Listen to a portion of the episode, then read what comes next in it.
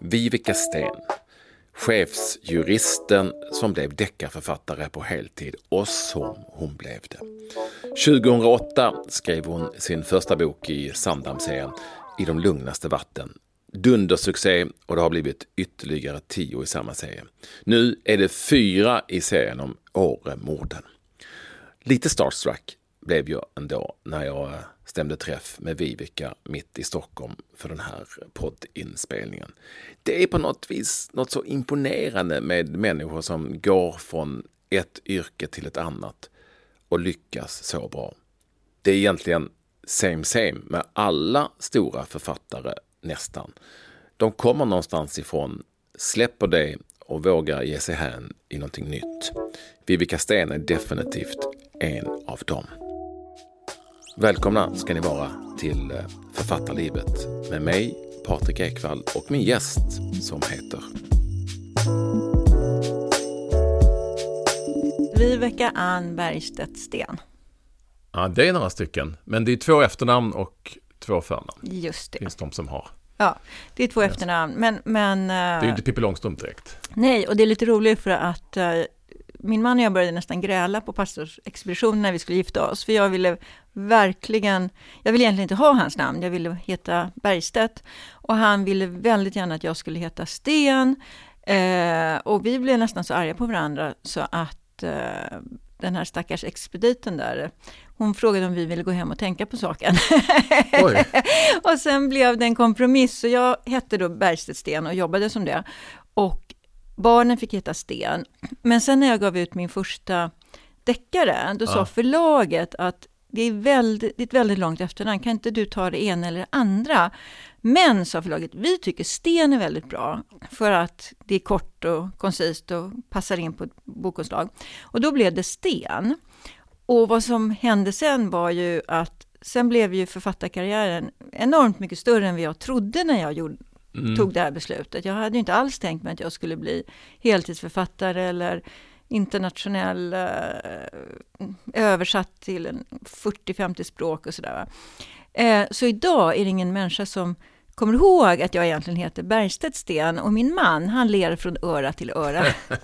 och Sten fungerar ju bättre på de slag. Eh, mycket så mycket bättre. kan du ju ändå ja, absolut, köpa. Absolut, men Lennart är omåttligt nöjd ja. över att han fick det. Han brukar säga att det tog 20 år, liksom, men du, du är Viveka Sten. Ja, exakt så är det ju. Um, ålder? Eh, 64. Familj då? Du har ju nämnt Lennart, din make. Ja, och så har vi tre barn, Camilla, Alexander och Leo. Och du bor? Eh, Danderyd. Ja, det har vi pratat om. För ja. jag är ju Bromma och där, har, där är du uppväxt med, eh, som jag sa, guldsked i mun. det får stå för dig.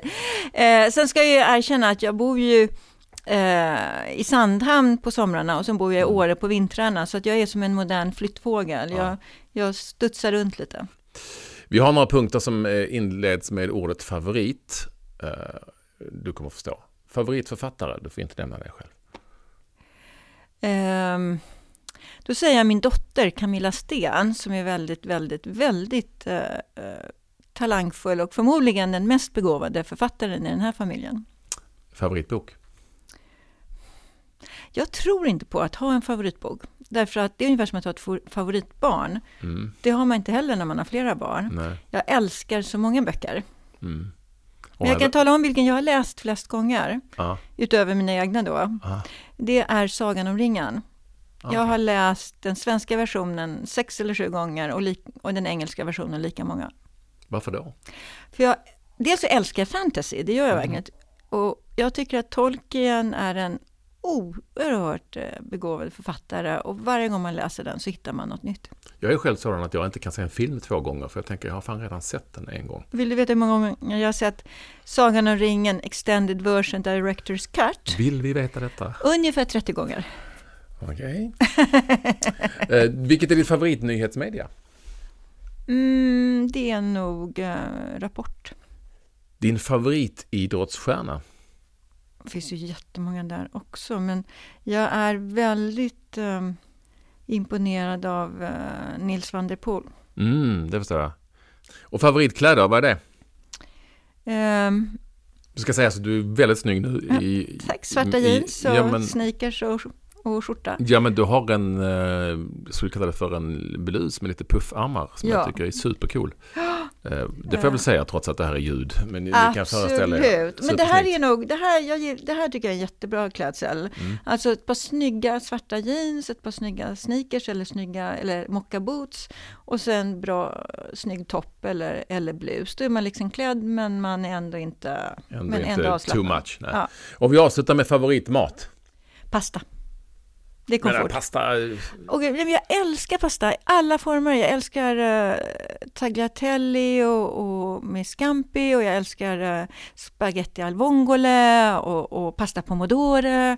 Och uh, jag, alltså, om jag bara fick ta med mig en enda sak till nöd ö, då skulle jag ta med mig alla slags pastarätter.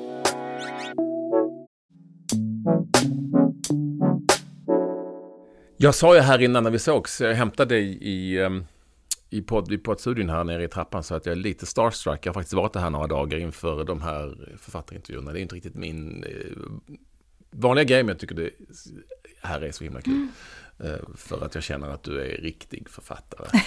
eh, och du sa själv deckardrottning här precis. Lever du, lever du som författare? Är det liksom, känner du dig själv som riktig författare? Eller är du uh, Jag kan säga att det tog lång tid innan jag kände mig som författare. Bara för att ge dig ett tidsperspektiv. Så jag var ju verksam som affärsjurist mm. och, och chefsjurist uh, i 20 år och slutade som chefsjurist på Postnord 2011 mm. uh, för att satsa på författarskapet. Och efter att jag hade slutat så kunde jag inte riktigt förmå mig till att säga att jag var författare när folk frågade vad jag gjorde. Det är en sån här svensk nationalsport. Så fort du träffar någon eller sitter på en middag säger folk, vad sysslar du med? Mm. Och då brukar jag säga att ja, men jag är jurist och så skriver jag lite. Ja. Och sen 2014, det är tre år efter, då, då hörde min agent det när jag sa det. Och då sa men nu får du väl sluta. Nu har du skrivit 15 böcker och du, och du ges ut i 30 länder på den tiden. Nu får du väl för far och säga att du är författare.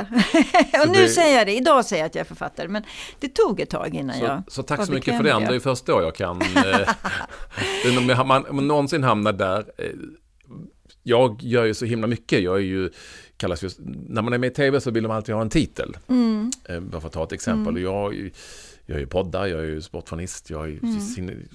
designar skor och, och jag säger att jag kanske är lite författare och influencer och allt möjligt. Så jag har jätte, måste man alltid ha en titel undrar jag. Men du är ju definitivt författare. Alltså enligt Svenska Författarförbundet så ja. får man ju bli medlem om man har gett ut två böcker. Och där är ju du. Ja. Så du kan mycket väl kalla det för författare. Finns ett författarförbund? Det finns, du borde gå med där. Mm, Okej, okay, då ska jag göra det. Uh, ska jag göra det. det blev, har blivit, ska vi säga, det är elva Sandhamnsböcker, eller hur?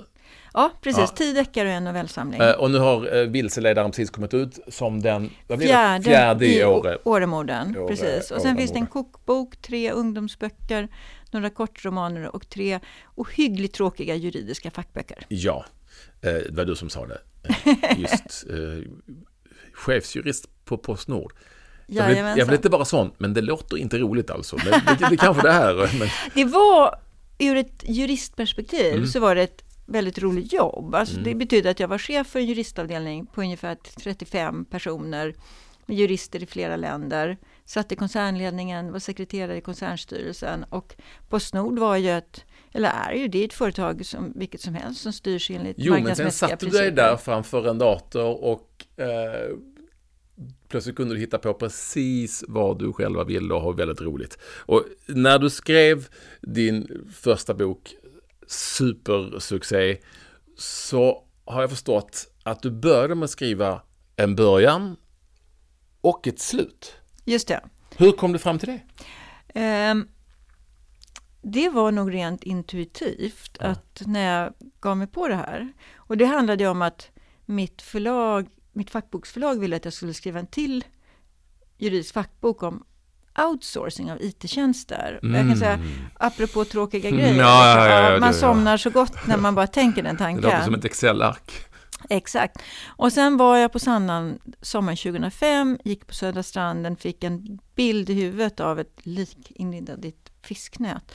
Och det var så det började. Jag tänkte, men vad skulle hända på sånt här ställe? Det är ett sommarparadis, Sandhamn. Mm. Om det faktiskt spolades upp ett lik på stranden. Mm. Och när jag gick hem då och började fundera det på en vecka, då hade jag liksom funderat ut varför det här liket spolas upp. Och, det var ju, och så började ju boken också sen. Mm. I det lugnaste vatten ska vi säga. Ja, i det lugnaste vatten. Mm. Och sen hade jag, någonstans så bara visste jag att det skulle, hur det skulle sluta. Jag bara, det bara fanns där, slutet. Och så gjorde jag länge, att, att jag skrev ihop början och slutet och sen, sen fyllde jag allting däremellan ah. så att ah. säga. Eh, nu gör jag inte alltid det. Jag jobbar alltså så att jag skriver ett synopsis först på någonstans mellan 20 och 30 sidor, så jag vet ungefär vad som ska hända.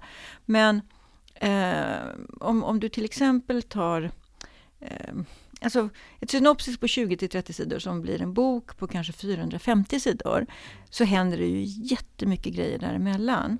Eh, och då, ja, då händer det massa saker som man inte riktigt vet om själv. Och, och det kan jag säga nu i eh, i senaste i Åreboken som mm. kommer nu 3 mm. oktober, Vilseledaren, den mm. handlar ju om att sex ungdomar, sex som studenter från Uppsala universitet åker upp en iskall januarivecka för de ska vara i Åre och åka skidor och festa. Och mm. Det kallas för studentveckorna de här veckorna. Mm. Så sex åker upp men bara fem åker tillbaka. Och då blir det som en sån här, du vet, eh, stängda rummet mysterium liksom. De här who did it liksom. De mm. är de här studenterna. Och när jag började skriva, då visste jag inte vem som, vem som var skyldig. Jag var inte, hade inte klart för mig vem det var som, som var uh, mördaren. Men, men då, alltså det här var ju min, jag måste tänka efter 24, 23 bok. Nu har jag blivit så säker så jag visste att det är inte hela världen. Jag behöver inte få ett nervöst sammanbrott. Liksom, utan jag satte igång att skriva och jag vet att det här kommer att lösa sig. Det kommer att bli tydligt även för mig när, när jag hunnit en bit vem det är som är gärningspersonen. Ingen jämförelse i övrigt här. Jag gjorde också ett synopsis. Om jag tittar på det idag kan jag säga att det finns ingenting, ingenting som stämmer. Kvar. Nej, För nej. jag hade inte rutin, jag visste inte hur det skulle gå till. Ja. Och, och, och, min fråga till dig handlar mer om, när du väl började skriva, ja. hade du då en uppfattning om hur väldigt mycket annat som bara skulle, ska vi kalla det för, kreeras eller hittas Nej, på? Nej, verkligen inte. För jag hade som sagt, jag hade skrivit fackböcker. Mm. Och bara en sak, sak som att din fackbok har ingen dialog. Nej. Du har inte dialog i en fackbok. Det är ju ingen som pratar med varandra, utan det är ju en rätt upp och ner redovisande text. Så att jag satt bokstavligt vid köksbordet och läste upp replikerna för att se, låter det här trovärdigt? Låter mm. det här vettigt? Och sen hade jag ju inga miljöbeskrivningar i fackböckerna, för du behöver inte förklara hur solen går ner när du skriver om, um, en av mina böcker heter eh, Förhandla i affärer, alltså handlar om förhandlingsteknik. Också helt ointressant om solen går ner eller upp eller vad du nu gör, mm. när du ska lära någon hur du förhandlar. Mm. så det var helt nytt för mig. Och sen hade jag ju inte alls riktigt insett hur, hur mycket du måste gestalta under vägen och att du behöver villospår. Du kan inte bara berätta berättelsen i en deckare. Du måste ju liksom förvilla läsaren och sådana saker. Och det, där, det var trial and error. Alltså att mm. plötsligt så insåg jag att jag måste ju ha en helt jag måste ju nästan ha en parallell handling som är ett villospår, för annars mm. så kommer jag ju avslöja mördaren från början. Mm. Eh, så, så, det var... Var det också så att du bara flödade av detaljer och du kunde, alltså, du gick in i ett rum och så, beskrev du precis allting. Var det, var det så? Nej, men däremot så tycker jag, jag kan säga så här efterhand, mm. eh, att om jag tittar på även den färdiga versionen, framförallt grundmanuset, mm. eh, så var jag ju, alltså det var ju så blommigt språk. Jag var ju så ivrig att tala om för läsaren att den här, vad tyckte hon? Alltså, mm. vad kände hon? Hur gjorde hon? Hur arg blev hon? Eh, och det, när man är lite mer van att skriva, då vet man ju att du behöver inte skriva ut att uh, hon tittade på honom med, uh, med uh, ilsken blick. Hur vågar du? skrek hon uh, argt och upphetsat. Utan istället är det mycket snyggare om du säger hon tittade på honom med ilsken blick. Sedan tog hon karaffen på bordet och slängde den i väggen. Alltså att du gestaltar och istället för att du redovisar. Ordet. Som det har matats eh, Jajamensan. från redaktör. Ja. Gestalta. Ja. Eh, det kan vara lite svårt att Ja, det, det, är svårt att beskriva hur man gör det bra, men du, du var inne på det där. Ja, och det är också så att när man... Alltså jag kan fortfarande tycka att det är ett mirakel att förlaget tog mitt första manus mm. när jag tittar på det efterhand. Jag förstår inte att de insåg att det fanns en, att det fanns en, liksom en, eh, en eh, opolerad diamant någonstans där inne. För jag, alltså jag vrider mig i, i, eh, i liksom skam när jag läser det nu. Hur, det var ologiskt, det var så mycket upprepningar, språket var så blommigt, jag var så angelägen om att redovisa allting. Mm. Och, så jag kan bara säga att det är tur att förlaget, de, ja, jag är bara djupt tacksam att de kunde se ja. det, för jag hade inte sett det kan jag säga. Um om jag tittar på mina första tv-reportage eller texter jag skrev i en tidning mm. så är det mm. klart att jag också tycker att, men herregud, ja, så att herregud. Alla, alla lär väl sig efterhand. Ja, ja, och det är ju naturligtvis så att man äh, utvecklas och jag menar, jag hoppas ju naturligtvis att min, mina texter idag är mycket bättre från början. Mm. Eh, för någonting ska man väl förhoppningsvis lära sig under vägen så att ja. säga. Eh, vi kan då ha sagt en väldigt bra sak som jag hittade här när jag gjorde min research. Eh, I en intervju med eh, finska huvudstadsbladet eller något liknande. En finsk svensk tidning. Där säger du att en lång komplicerad text med obegripliga uttryck kan jag skapa i sömnen. det som är svårt och tar timmar det är att skala ner språket mm. så att det blir eh, lätt tillgängligt. Ja. Alltså lättläst ja, stora, stora lag. Jag tycker det här är jätte, jättebra. Jag ska förklara varför. För att eh, det är ju lätt att hävda att vissa författare som är otroligt framgångsrika eh, i den fina författarvärlden eh, tycker att nej men det där, vad är det för språk? Det är alldeles för enkelt, det är för simpelt, det där skulle jag också kunna skriva också och så vidare. Men men här har du sagt någonting som jag utgår från är kanske det viktigaste av allt. Kan du, kan du förklara varför? Jo, men det är ju precis så att, att vad ska jag säga, tryffera sitt språk med mm. Tusen litterära Som du gjorde precis förresten. Exakt, jag, jag gjorde det helt avsiktligt. Ja. Eh, att, att stoppa in massor med uh, lagom pretentiösa uttryck och skriva meningar med uh, bisatser och, och, och semikolon och ditten och datten. Det går ju, det är ju inget svårt. Som sagt, jag kan göra det i sömnen. Eh, men jag lägger ner enorm möda på att skala fram ett språk som gör att berättelsen flyter snabbt och lätt och, och berättelsen är lättillgänglig och folk kan ta till sig berättelsen direkt. Och det upphör inte att förvåna mig, ska jag säga, även om jag talar egen sak nu, att en del litteraturkritiker kan tycka att, att man kan slå ner på den sortens språk som om det skulle vara sämre mm. än ett tillkrånglat och komplicerat språk. Och det får man, alltså, vi älskar ju Sverige där med finkultur och, och fulkultur och deckare är ju inte finkultur. Nej. Men jag tycker det är så intressant att, att man, trots, spelar ingen roll tror jag hur mycket framgångar man har och att man även utomlands får jättefin kritik för för språk. Men i Sverige så är det nästan alltid så att eh, skriver du en deckare då, då, då får du kritik för att språket, eh, man kan säga lite, sådär, lite raljant att ah, ah, det är ett enkelt språk. Eh, och jag, det jag tänker på det, det är hur det finns en parallell till eh, eh folk som spelar komedi respektive teater, dramateater. Mm. Det brukar ofta komedienner säga det att de anses ibland lite mer lättviktiga bland skådespelare. Medan, alltså om du spelar Hamlet så är det en tung och seriös mm. aktör.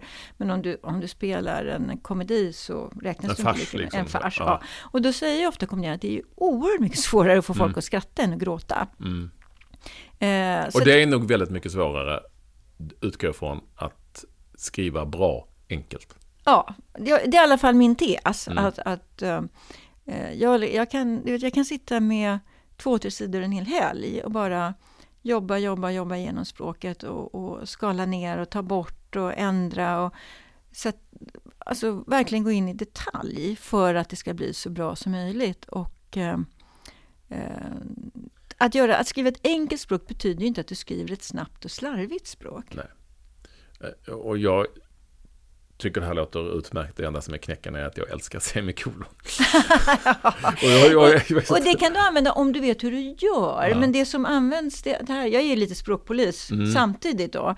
Men det intressanta är att de flesta människor eh, älskar att använda semikolon på fel sätt. Och då, det tycker jag är lite knäckande. Att det är ju för att binda ihop två huvudsatser. Mm. Men idag använder folk det som ett kolon. Mm. Vilket jag, tror, jag, jag, tror att du gör det faktiskt ibland. Grammatiskt fel. Ja.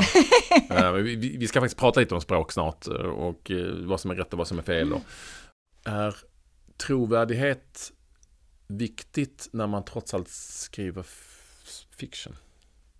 Ja, jag tycker det. Men, jag, men, men låt mig nyansera begreppet. Trovärdighet behöver inte betyda att det finns på riktigt. Alltså det finns ju fantastiska författare som skriver om påhittade platser. Till exempel eh, Nessers van Veteren och, mm. och um, Doggerland och det här. Så det behöver inte vara sant att det finns, men det mm. måste ju vara trovärdigt. Det vill säga, du må, som läsare måste ju uppleva att det här kan vara på riktigt, att det här kan vara sant. Och sen måste det ju vara, vad ska jag säga, saker som som du inte kan kontrollera själv. Jag blir själv tokig när det är saker som jag kan kontrollera eller vet att det är fel. Och så har man skrivit om det. Men om, du, om jag skriver om att himlen är grön. Det är en ganska dum sak. Det är inte trovärdigt för Nej. både du och jag vet att himlen är blå, eller hur? Mm. Uh, men jag kan ju skriva fram en karaktär som är extremt obehaglig. Och det kanske inte finns någon sån på riktigt, men det kan vara trovärdigt. Mm. Så det beror ju på vad du menar med trovärdigt. Ja, nej, alltså, per förlåt, Jonas Jonasson som han numera heter, hundraåringen, mm. eh, ja. som skrev hundraåringen, berättade en, en rätt rolig sak kring det. Han, han berättade att hans redaktör högg honom direkt på att du, jag tror det är 10 miljoner som han har med till gången. Mm. Det, det, får inte plats 10 miljoner eh, i sedlar i en resväska som ja, just det, ja, ja. Eh, så, så, det funkar inte. Och, och, då svarade Jonas, eh, det var lite lustigt eftersom, eftersom allting annat i boken är sant. ja, ja, förstår du? Det, Men det är också en annan typ av bok lite grann. Just det. Eh, eller i, i, min bok, för att ta ett exempel, så är, jag på, är vi på taket på Scandic Anglais. Mm. Det är någon som ska göra någonting där uppe. Mm. Och jag beskriver mm. ungefär hur det ser ut där uppe. Jag har ingen mm. aning om det ser ut på taket. Nej, Men ungefär. Ja. Och då tänkte jag att vad fan spelar det för roll? Mm. Jag får väl hitta på vad du såg ja. på taket på Scandic ja. Så det är klart det finns trovärdighet och det finns trovärdighet. Ja, det du beskriver är viktigt och det är klart att går dina ungdomar på tåget i Uppsala så mm. vet ju nästan alla hur tåget precis, ser ut. så du kan inte hitta på riktigt hur Nej. det är tåget. Så. Jag lovade att jag hade gått upp på taket på Anglia. Ja, jag vet, men jag, jag har flera sådana grejer som jag inte tycker är så viktigt. För att det, hade gått upp på taket på Anglia så kanske inte det hade Tillfört någonting. Tillfört någonting. Nej, framförallt det ja. kanske hade pajat hela den scenen. Ja, och då är det helt okej också. Ja. Jag är rätt noga att sånt, om jag uttrycker mig så här, sånt som kan kontrolleras, mm. eller sånt som folk känner till, det måste vara rätt. Mm. Alltså om jag beskriver en scen på Åretorg, då, då är jag noga med att eh, liksom, kaféet ligger där det ligger, om jag använder ett riktigt mm. café, eller att eh, bergbanan, jag beskriver vad bergbanan, alltså den här lilla tåget som går mm. upp till um, i backen, var det går iväg någonstans. För det är så himla lätt att kontrollera. Och jag, vad jag är rädd för vad gäller bristande trovärdighet, det är att jag vill ju skapa en bubbla för min läsare. Jag vill att läsaren ska gå in i den här fiktiva bubblan och bara ge sig hän åt berättelsen. Och då är jag rädd för att om jag skriver in något som som den här läsaren från början vet är fel eller reagerar på, då brister bubblan. Det är som en såpbubbla, då brister bubblan och då har jag förstört läsupplevelsen. Och sen sitter läsaren och tänker, vänta lite, det här var fel och det här var fel. Mm. Är det något mer som är fel? Och så förstörs hela den här magiska känslan av att bara dyka in i boken och följa med och bara dras med i berättelsen. Hade hundraåringen denna formidabla succé som det trots allt är i boken, eh, hade den läsupplevelsen förstörts om man då hade vetat att 10 miljoner sedlar får inte plats i en resväska? Jag skulle inte trott det. Jag skulle inte, men jag, jag vet liksom att vissa sådana här saker, om man då säger att det här eh, igen, väl igenkända saker. Mm. Om jag säger att, om vi tar ett ordexempel till då. Om jag säger att VM6 ligger bortåt eh, Rödkullen så är det i alla fall 100 000 besökare som vet att det är fel. Ja, det, och varför, ja. ska, jag, varför ska jag liksom lägga krokben för mig själv på det Nej, viset? men det är ju ganska, alltså Malmö ligger inte i norra Sverige och så Typ. Alltså, ja, ja. Men jag menar sen är det så här, om du inte, om du inte varit uppe på Angles tak så spelar det naturligtvis ingen roll. Men om du skulle beskriva Angles tak som om eh, som om du eh, stod på slottets tak, då kanske Mm. en och annan skulle säga, men jag tror inte på det där. Nej. Och jag vet själv, i alla fall, jag vet inte om jag är representativ, men jag vet att när jag läser så, jag läser en annan deckare där huvudpersonen beskrivs som varande en advokat, 23 år advokat och delägare på en, delägare på en advokatbyrå. Och då blir jag också sådär, det tar fem år att läsa en juristexamen, sen måste du sitta ting två och ett halvt år för att ens få komma in på en advokatbyrå. Sen måste du ha praktik på en advokatbyrå två och ett halvt år innan du ens kan söka till Advokatsamfundet och du får inte bli delägare innan du är advokat. Alltså har den här killen börjat läsa juridik när han var 12. Och jag blir så irriterad. Jo men det köper jag. Det är inte så att jag skriver heller att det står, det, det står en Mora-klocka på taket på Angla, utan det, det är små detaljer egentligen, Ja, men ja. skitsamma. Jag, jag tycker det är väldigt intressant med just det här med trovärdighet eftersom fiction är ju fiction. ja. Det du skriver det. hittar du ju Ja. trots allt på. Men jag tror lite grann, jag vet att Åsa Larsson sa, hon har sagt det så klokt, hon sa ungefär så här att som, som författare så ingår jag ju ett kontrakt med mina läsare. Mm. Att jag hittar på en berättelse och både läsarna och jag vet det här är helt påhittat. För det är klart att så många mord som, som äger rum i Kiruna finns inte. Liksom. Det, Nej. det, det finns inte så många mord. Men så länge jag kan prestera en trovärdig berättelse som läsaren känner att eh, jag köper allt det här, då är ju det helt okej. Ja. Då är man inne i den där bubblan. Och sen ska du inte underskatta hur otroligt eh, noggranna läsarna är.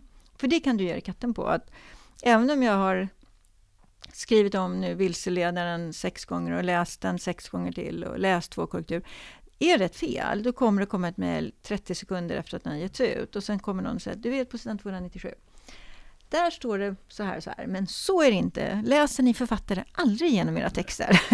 Du har aldrig skrivit om sport hör jag. Om du undrar om folk hör av sig om rätt eller fel eller vad man tycker och tänker. Så att det, det, men jag förstår precis att det, det, jag tror att Sofie Sahlman sa inte med en gång att det, det var någon som, som inte kunde låta bli att förklara om huruvida kommatering var rätt eller Ja, fel. ja men vet du vad jag lyckades med i förra boken, Botgöraren, Ja. som alltså, ja den kom ju förra kom Ja. som pocket nu i oktober. Där hade jag lyckats låta en av huvudpersonerna eh, köra en bil som heter Kia Subaru. Tänk nu. Ja, men det är två olika bilar. Jajamensan! För jag tänkte på Kia Sorento. Aha. Och så har det bara slagit slint i skallen. Så jag liksom, det är ungefär som att kalla en bil för Volvo Saab. Ja, exakt. Eh, men jag har inte sett det. Och du vet, redaktören har inte sett det, förläggaren har inte sett det, Nej. manusutvecklaren har inte sett det, korrläsaren har ingen har sett det. Nej. Och så kommer boken ut och det gick Ja, säg att det gick en kvart innan jag fick ett mejl om att det finns ingen bil som heter Kia Subaru. Jag bara, ja, förlåt, förlåt, förlåt.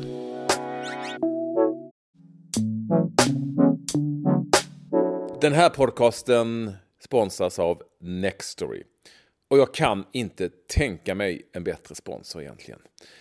Nextory.com är ju platsen där du hittar hundratusentals böcker, men även magasin att lyssna till. Finns det något enklare, smartare och bättre än att eh, göra två saker samtidigt? Det vill säga städa, jogga, sitta i bilen eller egentligen precis vad du vill och samtidigt eh, ha glädjen att få lyssna på någonting riktigt, riktigt bra. Allt detta finner du förstås på nextstory.com. Jag kommer snart att ge dig ett väldigt, väldigt bra erbjudande som jag tycker att du ska utnyttja. Eh, det kan du göra för att du lyssnar på den här podden. Men innan dess vill jag gärna rekommendera åtminstone två böcker. En är givetvis vår gäst Vivica Stens nya Vilseledaren. Du kan inte missa den och vill du inte läsa den på papper så att säga så tycker jag absolut att du ska lyssna på den. Eh, förutom det så eh, har jag ett eh, annat tips på en bok som du är inte säker på att du har hört talas om men som är underbar klassisk deckarläsning. Simon Kernick ta boken En bra dag att dö av Simon Kernick. Fruktansvärt bra, härligt språk underbara miljöer. Jag tror att du kommer att älska den precis som jag gör. Alltså Simon Kernick. Ja, så kan du ju förstås också om du vill eh, trycka fram eh, min nya bok. Lyssnar du på detta innan den kommit ut så lägg den i din bokhylla.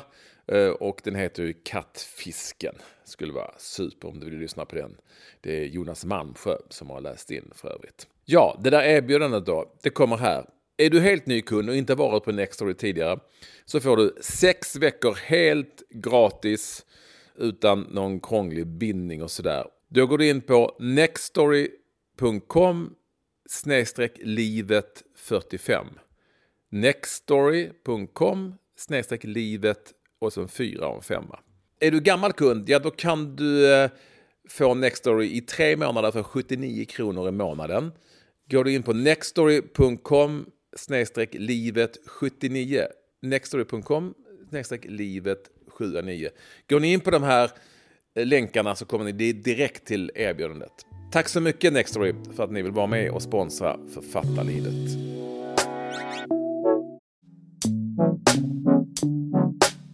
Vi ska prata språk, tänker jag. Eh, för att eh,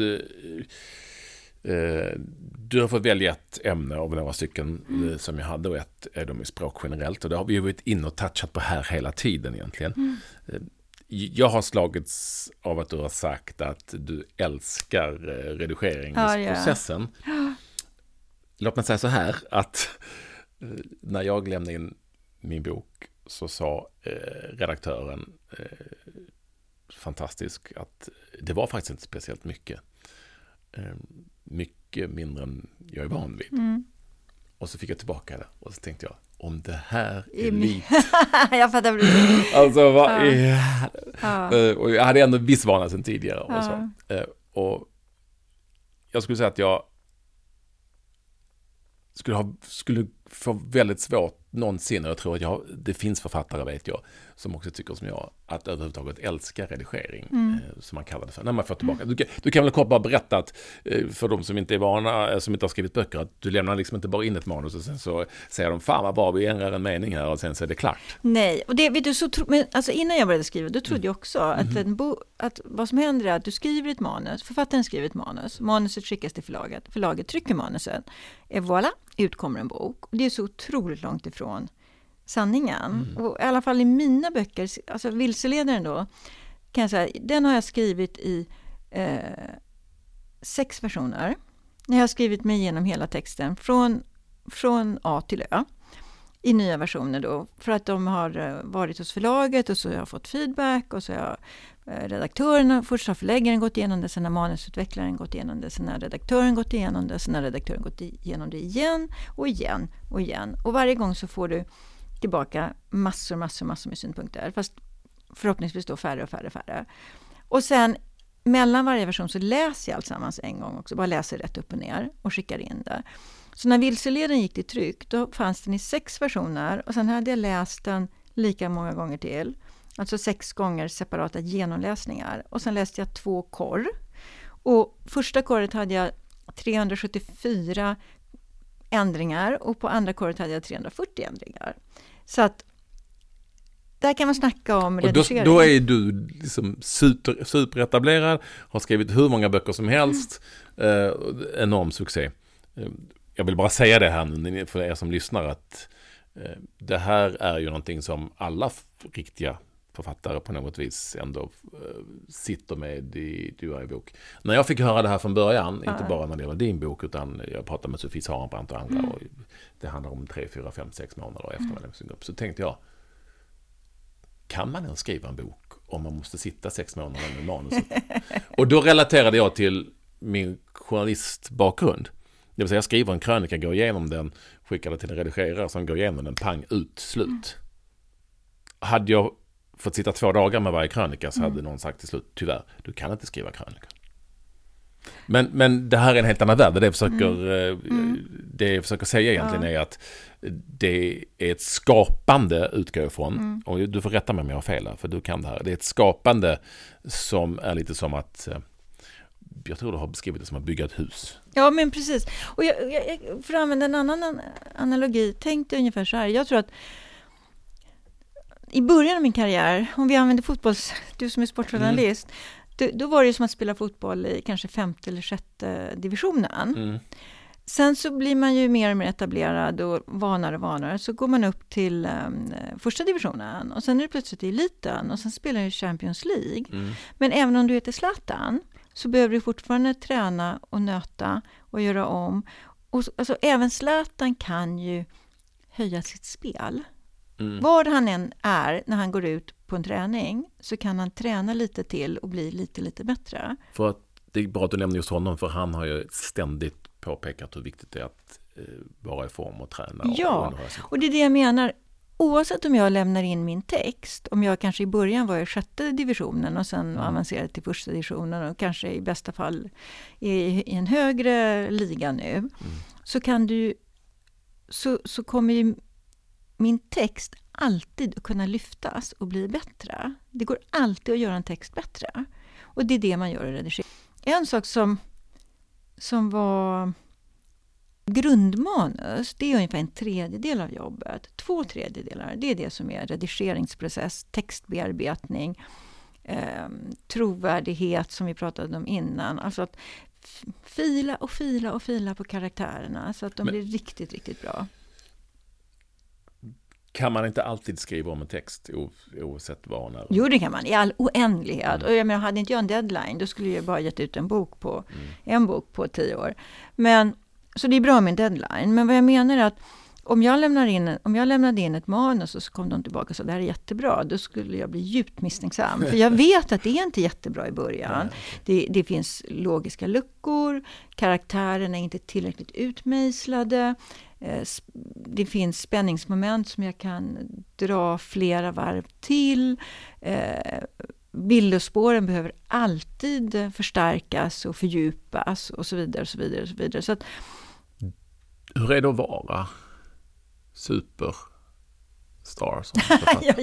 Men hur, hur har det varit i livet? Alltså, hur har du känt? Alltså, idag så du, eh, all din marketing eller om man ska kontakta dig går via Bindefält, ni hör ju själva, då är man, rätt, då är man där uppe någonstans. Du, eh, nej men du är ett stort namn, du har sålt i, är det 40 länder kanske? Eller något sånt ja. där, för att, alltså, big, big time, hur, hur har livet förändrats? Ja, alltså för det första kan jag säga så här att det, det jag lovar att när man kommer hem från en turné och, har varit studsat runt i Europa och även om man bor på fina hotell och blir hämtad och sådär så kommer man hem och så ringer som har tömt kattlådan på fem dagar. Mm. Då känner man, man blir rätt... Lämnat för helvete! man, blir rätt man, man, man kommer ner på jorden rätt fort kan jag säga. Ja. Så att, eh, men det som har... Alltså, jag känner mig väldigt privilegierad för att jag älskar verkligen det här jobbet. Jag tycker att det är helt fantastiskt. Eh, och jag vet att det finns jättemånga människor som de jobbar inte alls med saker de gillar. De går till jobbet och så gör de sitt jobb och så går de hem igen. Och jag har ju förmånen att göra något varje dag som jag älskar och det mm. tycker jag är fantastiskt. Och det är jag väldigt medveten om hur privilegierad jag är. Och att jag får åka till spännande länder, jag får träffa många roliga människor.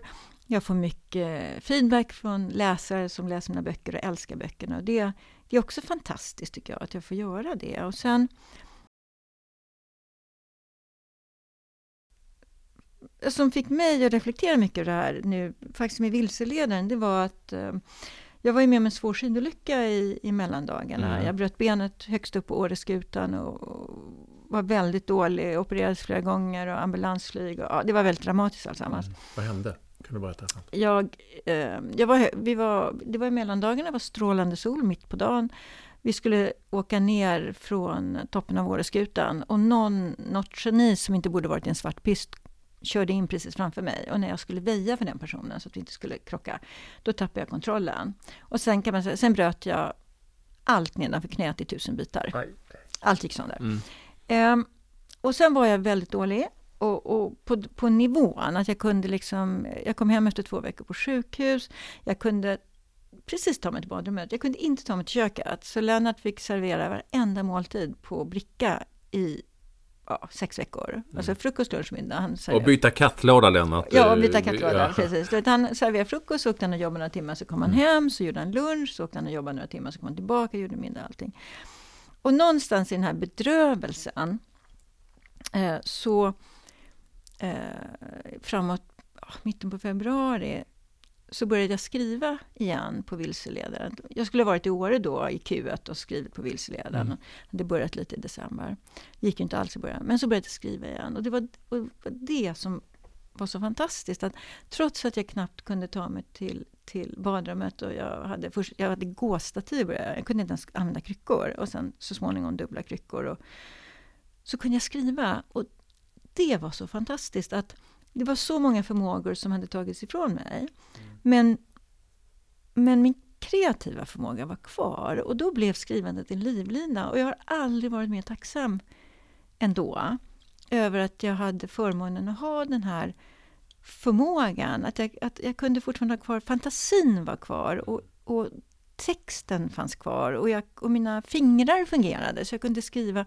Och det blev mitt, mitt ljus i mörkret, det blev min tröst. Att det var så himla lite jag kunde göra hela vårvintern. Men jag kunde fortfarande skriva ett manus och skriva en bok. Och igen, jag har aldrig varit mer tacksam över att jag har fått förmånen att vara författare ändå. För, för det höll mig uppe.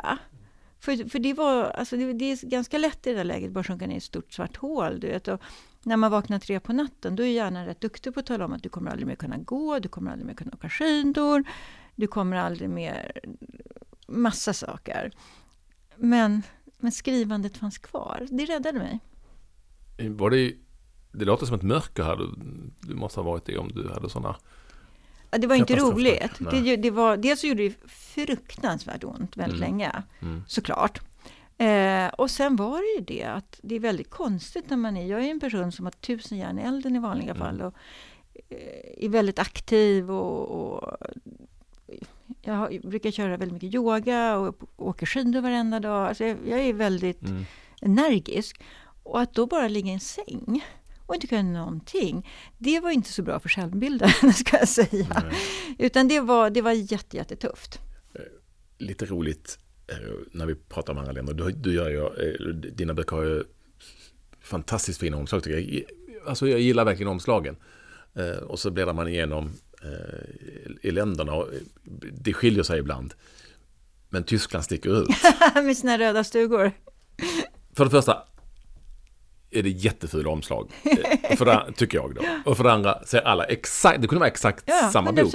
Men det här, vad jag menar, här ja. handlar det om att eh, tysken är de, de gör ju det här av en anledning. Ja, det, vet du, det är så roligt för att alla omslagen till Månens anda har alltid en röd stuga på omslaget. Ja. Plus att det heter alltid någonting, antingen är det tåt som betyder död, mm. eller mort som betyder mord, eller in den skären som betyder i skärgården. Mm. Så att det, de har typ 15 ord som de bara snurrar runt på titlarna. Och sen när de började med Åremorden, nu fick jag omslaget till den som kommer, de, första boken, Offermakaren, kom ut förra året. Och nu kommer andra boken, Dalslingar. Tror du inte de har lyckats trycka in en liten röd stuga på det också? Jag sa, men snälla, nu är det en röd stuga i snö. Men man ja. bara men snälla, vad är detta? Men å andra sidan, Offermakaren låg 17 veckor på deras tio topplista och fem veckor på första platsen så it works. Ja, men alltså de, det är klart att de gör det, det av en funkar, anledning. Det alltså, funkar. Det, det, det, det, är, självklart, men det är lite roligt att, eh, att det är just exakt så det funkar. Ja. För just tysken, ska vi säga. Ja, de ja, andra ja. lite kan skilja lite ibland, med, men inte mycket. Italienarna har ju väldigt gärna en vacker tjej på omslaget. Ja, surprise, surprise. surprise, surprise. Jag är väldigt förtjust i de amerikanska omslagen. Mm. Jag tycker att de är både suggestiva och eh, stilrena. Jag gillar dem jättemycket. Har du någonting att säga till om det? Ja, alltså de skickar ju omslagen eh, och så får man titta på det och eh, det är rätt sällan jag säger någonting. Jag, jag tänker de kan sin marknad mycket bättre än jag. Det är väl någon gång jag tyckte att hallå, hur tänkte ni här? Men, men jag får alltid upp omslagen. Så häromdagen så tittade jag på något arabiskt omslag, vilket inte sa mig någonting. Och de japanska, de fattade jag inte ens jag förstår ju inte ens att det är jag. Förstår nej, du? Nej, nej, nej, nej, jag alltså, fattar, jag fattar. Man blir helt... Och, jag såg dem också. Jag tyckte de var coola. Ja, ja. Och på, jag tror att det bulgariska kom... Häromdagen kom det en, bulgar, en bulgarisk utgivning och då heter jag... Om det var grekiskt? Ja, i alla fall. Men då heter jag Bobeka Che. Alltså de skriver, alltså de stavar Ja, om namnet. andra- Så jag sa, måste- jag sa till min kära man då liksom, visste om att du är gift med en Bobika?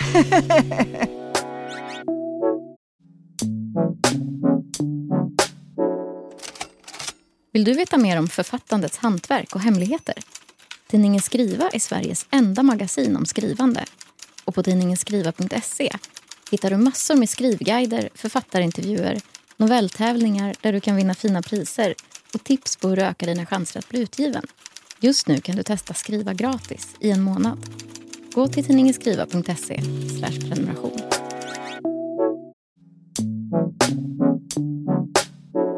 Alla eh, som är med i podcasten får vara med i ett moment som heter Cliffhanger. Eh, jag är jätteglad att du vill vara med på det. Eh, jag har tagit ett, skrivit en kort, tagit ur min bok en kort, kort, kort eh, del och kapitel, tagit bort del av slutet och så ska man fortsätta. Och du har gjort det och det är jätte, jättebra. Och eh, här får man så jävla, här känner man bara fan, man är inte ens i närheten. Så jag ska läsa lite och så ska vi avsluta med, med det du har slutat med. Det, känns det okej för dig? Absolut. Eh, och då läser jag härifrån det här kapitlet. Han drog på sig kläderna som han omsorgsfullt hade valt. Svarta jeans, vit V-ringa t-shirt, en tunn svart skinnjacka, ett par vita invisible socks och sneakers från Adidas med lite joggingsula. Frankies trademark-klädsel. Vilket kanske inte var optimalt om någon ville hitta honom, men viktigast var att känna sig bekväm i det här läget. Eh, det går inte att gömma sig bakom kläder du inte vill bära. Smält bara in exakt som du är. Allt som skulle vara klart var klart. Allt som skulle göras var minutiöst planerat. Följ bara planen nu Frankie. Inga konstiga idéer. Tro på dig själv. Nu skulle han bara få med sig jeansen som låg vid sängkanten när eh, hotellrumstelefonen skrällde. Signalen var hög, smått galet intensiv. Men för i helvete. Han hade ju betalt extra för en sen utcheckning. Jag är på väg ner, han Frankie för sig när han lyfte luren. Rösten var hysterisk, skar rakt genom Frankies hjärna. Det är från receptionen, de hotade mig med pistol. Jag trodde de skulle... Hur många? avbröt Frankie. Va? Hur många var de? Jag vet inte. Tre kanske. Vet de vilket rum?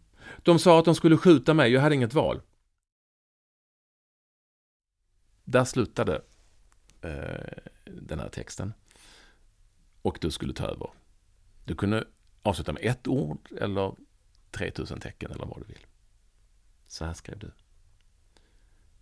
Frankies blick gled mot den sovande mannen i sängen. Han hade inte störts av ringsignalen eftersom sömnmedlet som Frankie gett honom garanterade åtta timmars djup sömn.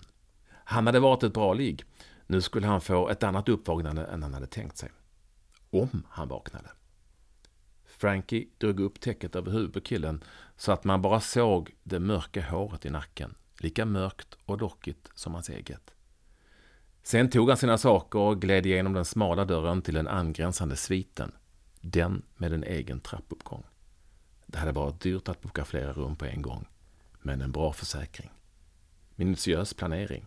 Det var nyckeln till allt. Det är så bra.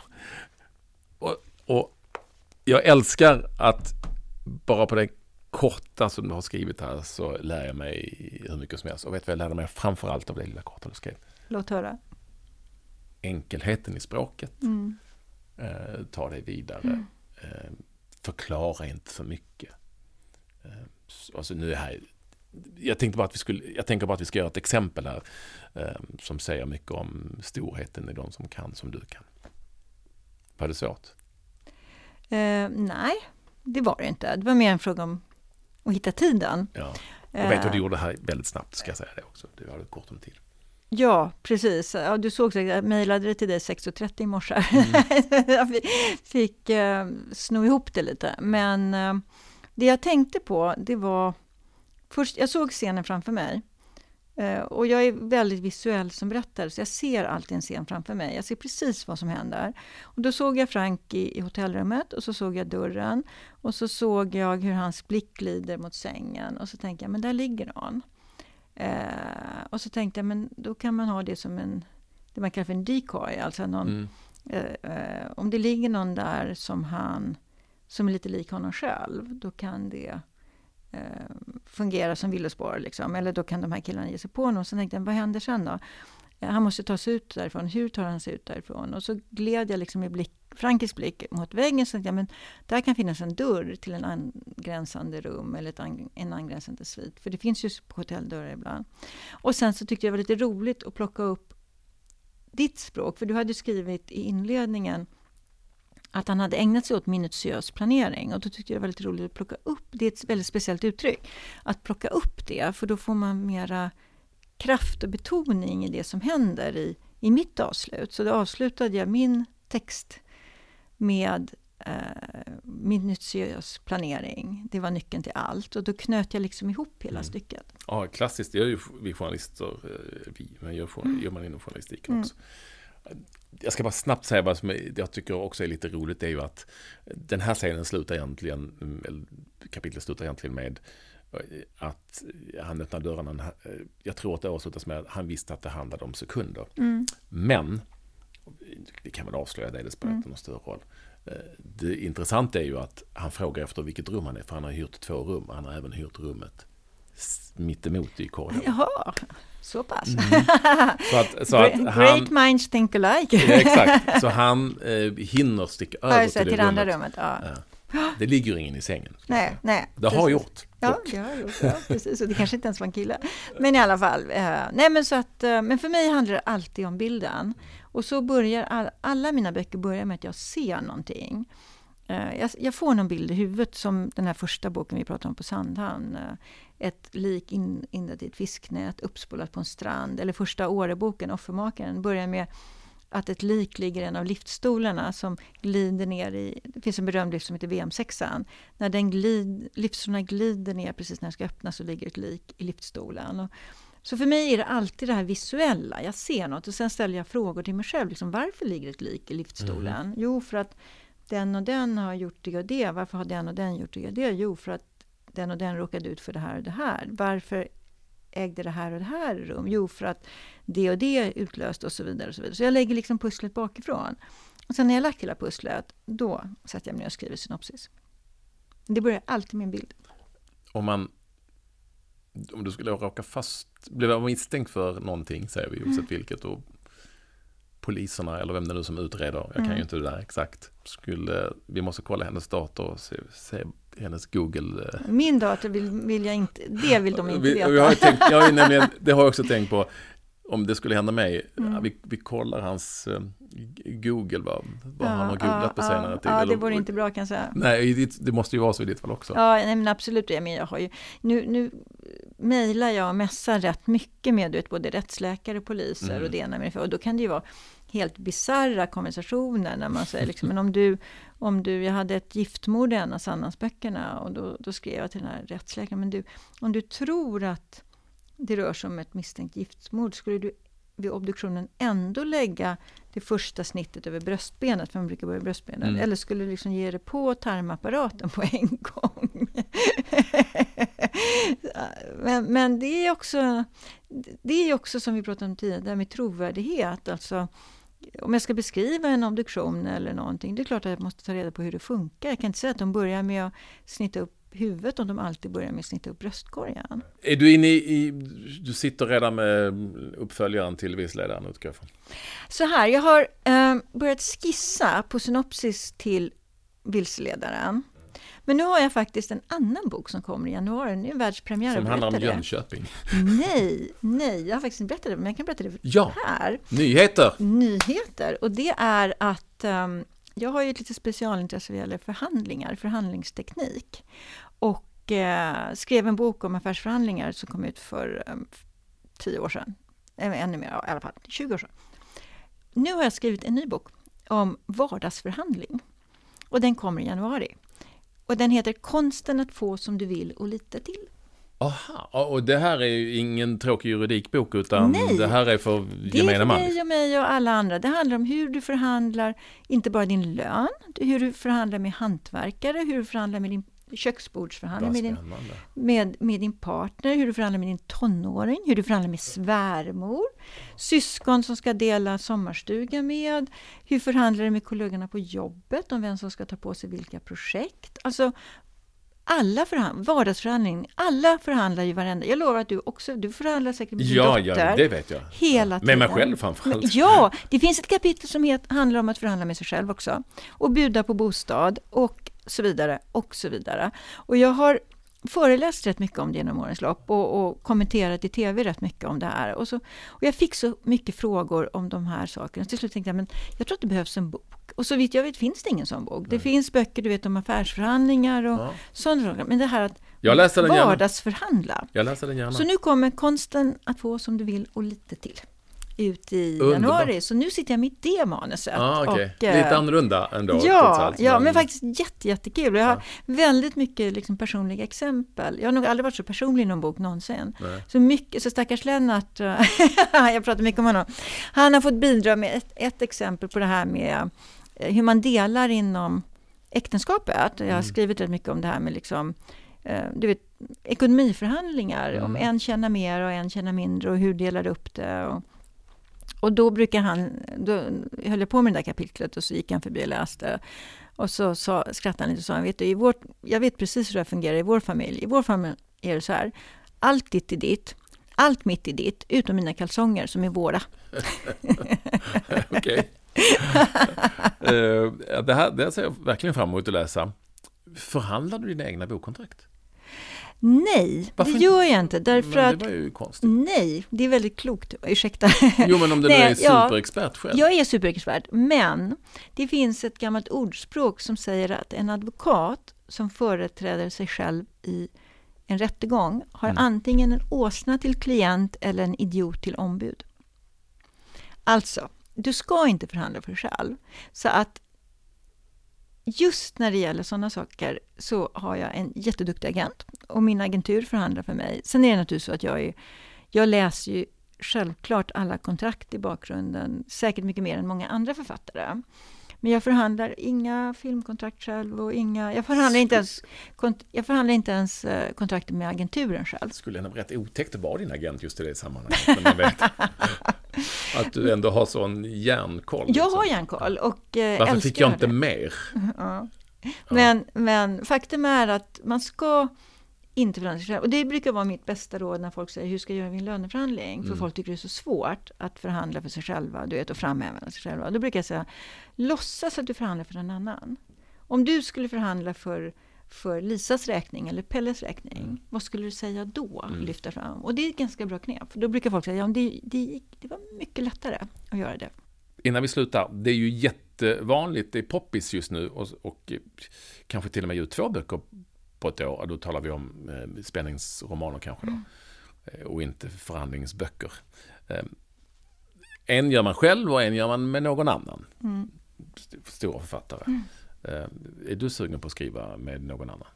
Jag, tror, jag skrev ju en ungdomstrilogi, Mm. en fantasy-trilogi med min dotter Ja. Camilla. Det är ändå lite Ja. annorlunda trots allt. Ja, och jag tyckte det var jätte, jättekul ska jag säga.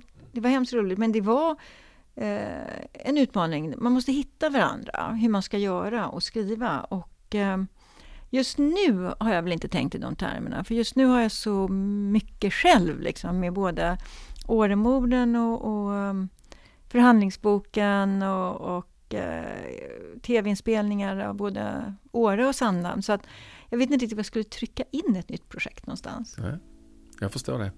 Det har varit en fröjd att få prata med dig. En riktig författare, en superstar.